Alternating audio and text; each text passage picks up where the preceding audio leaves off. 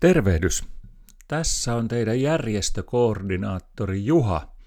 Ja tämän podcastin aiheena on Suomen sukututkimusseuran internetsivusto, joka löytyy osoitteesta www.genealogia.fi.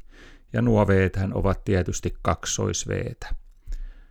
Nämä sivut on ihan kaikille avoimet, mutta jäsenille löytyy sitten hieman enemmän mukavaa tavaraa tutkimusten tueksi. Mutta jos nyt käydään hieman läpi näitä sivuja, niin tänne sivulle kun menet, niin ensimmäisenä on ajankohtaista osasto, johon sitten seura pyrkii, pyrkii sitten tuomaan sellaisia asioita esille, mitkä ovat ajankohtaisia sukututkimuksessa juuri nyt. Siellä nyt sitten kerrotaan seuran uusien julkaisujen, tapahtumien, koulutusten, webinaarien näistä aikatauluista ja sisällöistä ja muista tiedoista. Mutta se ehkä sellainen varsinainen juttu, mistä kannattaisi lähteä liikkeelle, on kuitenkin tämän sivun ylälaidassa oleva kohta, missä lukee sukututkijan lähteet. Eli ihan siellä ylhäällä on sellainen pieni linkkirivistö ja sieltä löytyy tällainen kuin sukututkijan lähteet ja sen kun avaat, niin tämä on ainakin itselle ollut vuosien mittaan sellainen aareaitta, mistä löytyy vähän kaikenlaista. Olit sitten sellainen pidemmälle ehtinyt tutkija tai vasta aloittelija.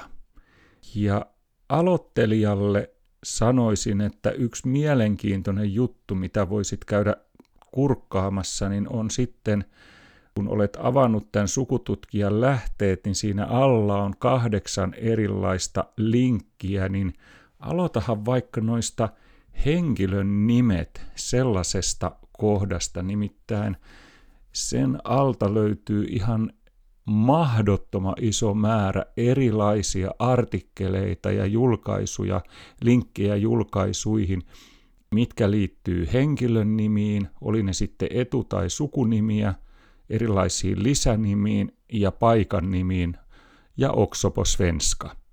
Sieltä löytyy tutkittua tietoa. Eräs parhaista artikkeleista, kun näitä artikkeleita on ihan älyttömän paljon, niin on kohdassa perustietoa henkilön nimistä, niin heti ylimmäisenä on kotimaisten kielten tutkimuskeskuksen tutkijan Sirkka Paikkalan tällainen artikkeli jo yli 20 vuoden takaa etunimet sukututkimuksessa.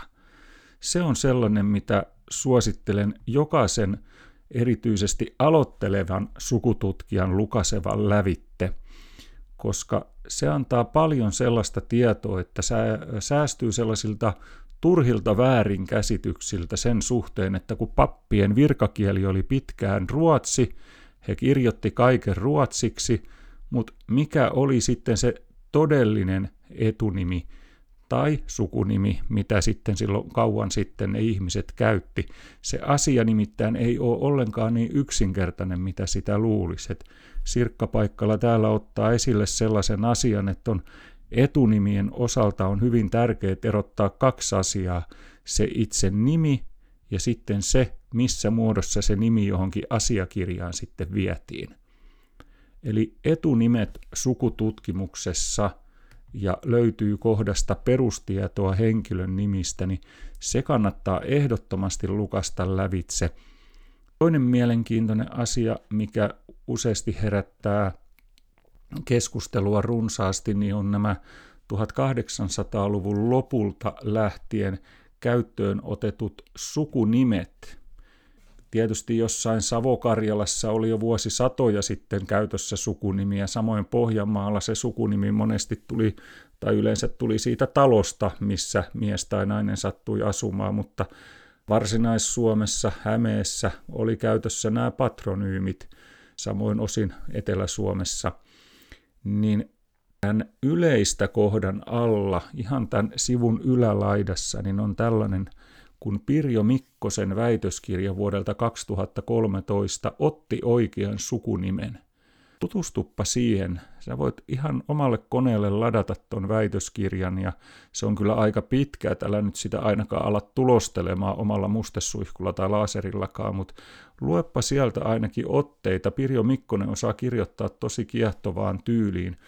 Se voi myös kertoo erityisestä aloittelijalle paljon sellaista näistä sukunimistä, että mihin ne oikein perustu, perustuko ne yleensä mihinkään. Ja ennen kaikkea tämän väitöskirjan nimenä on Otti oikean sukunimen vuosina 1850-1921 otettujen sukunimien taustat. Ja toi 1921 tulee siitä, että silloin tuli laki sukunimiasetus, eli sitä aikaisemmin niin ei näistä sukunimistä ollut niin kauheasti mitään. Sinä käytit sellaista tai sitten et käyttänyt tai vaihdoit sitä ihan miten halusit. Eli Pirjo Mikkosen väitöskirja otti oikean sukunimen, niin se olisi kanssa sellainen mielenkiintoinen luettava. Eli sukututkijan lähteet ja henkilön nimet, niin sieltä alta. Ja sitten toinen kiva linkki täällä sukututkijan lähteissä on tämä tietokannat, sanastot ja hakemistot.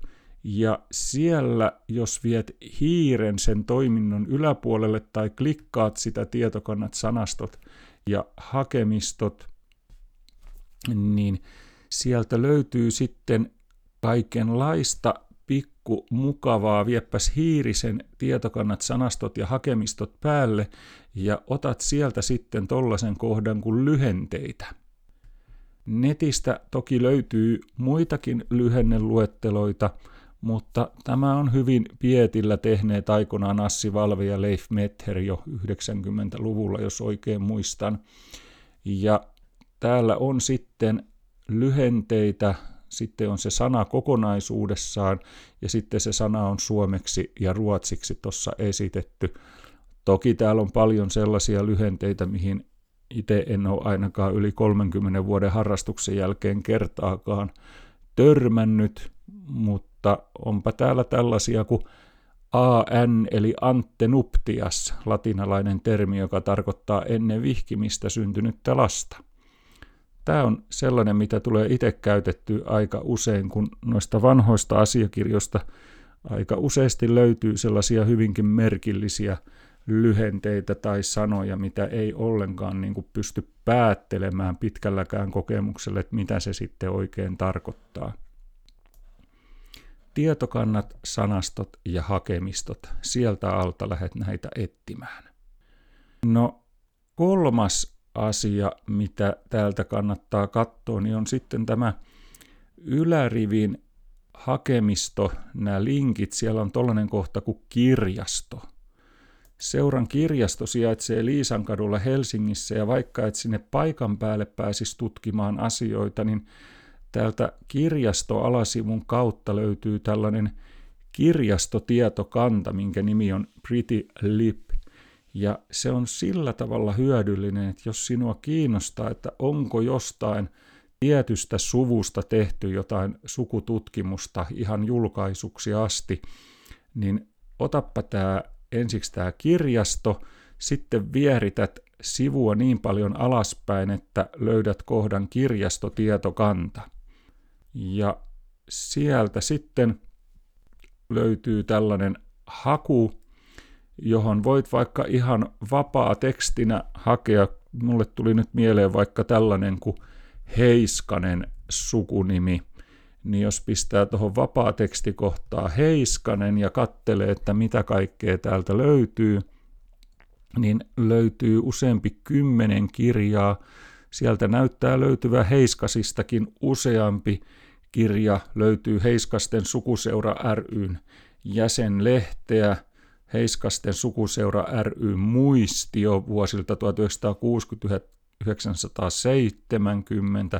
kaikkea tällaista – eli kirjasto ja sieltä edelleen kirjastotietokanta, niin vaikka et tosiaan sinne, sinne, sinne tuota Liisankadun kirjastolle Helsinkiin pääsisi, niin voipi sitä yrittää sitten oman kirjaston kautta tehdä kaukolainaa tällaisesta kirjasta, ja ainahan se löytyy sitten näistä Suomen vapaa-kappale kirjastoista.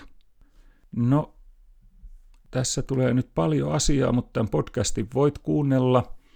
Podcastin tuottaa siis Suomen sukututkimusseura. Tämän voit kuunnella vaikka kuinka monta kertaa uudelleen. Menet sitten sinne sukututkimusseuran etusivulle, eli genealogia.fi, niin olet automaattisesti etusivulla. Ja sitten jos vierität sivua jonkin matkaa alaspäin, niin täältä oikeasta laidasta löytyy tällaisia kuin pikalinkit ja seuraa meitä. Ja ottaisin tässä podcastissa nyt esille esimerkiksi ton seuraa meitä, koska siellä on alimpana tällä hetkellä niin tollanen kohta kuin YouTube, eli tämä Googlen omistama videonjakopalvelu, ja jos sä sinne YouTubeen itse siitä sivulta sitten klikkaat hiirellä, niin pääset Suomen, Suomen sukututkimusseuran videoiden pariin. Sieltä löytyy sekä tällaisia esitelmävideoita, että sitten myös opastusvideoita muun muassa jäsenpalvelu sukuhaun käyttämiseen, sukututkimukseen kirkon kirjoissa, pari-kolme vinkkiä hiskin käyttäjille, kaikkea tällaista kivaa. Ja nämä on täällä kaikkien vapaasti katsottavissa.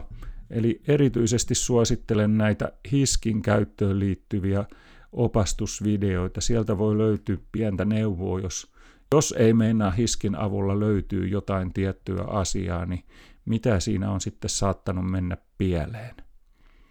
Ja Suomen sukututkimusseuran nämä mainitsemani linkit olivat vapaasti kaikkien saatavilla – mutta jos olet seuran jäsen, niin saat vähän enemmän ja isoin juttu on se, että täältä löytyy tällaisia videoita, mitä on vuodesta 2008 lähtien, niin videoitu ja tallennettu erilaisissa tapahtumissa, muun muassa valtakunnallisilla sukututkimuspäivillä.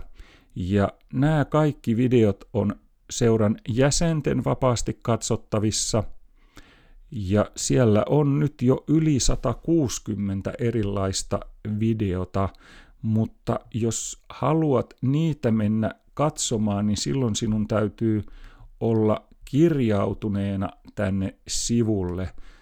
Seurajäsenet löytyvät, löytävät jäsenlehti Genoksen osoitetarrasta nämä, nämä kyseiset tunnukset.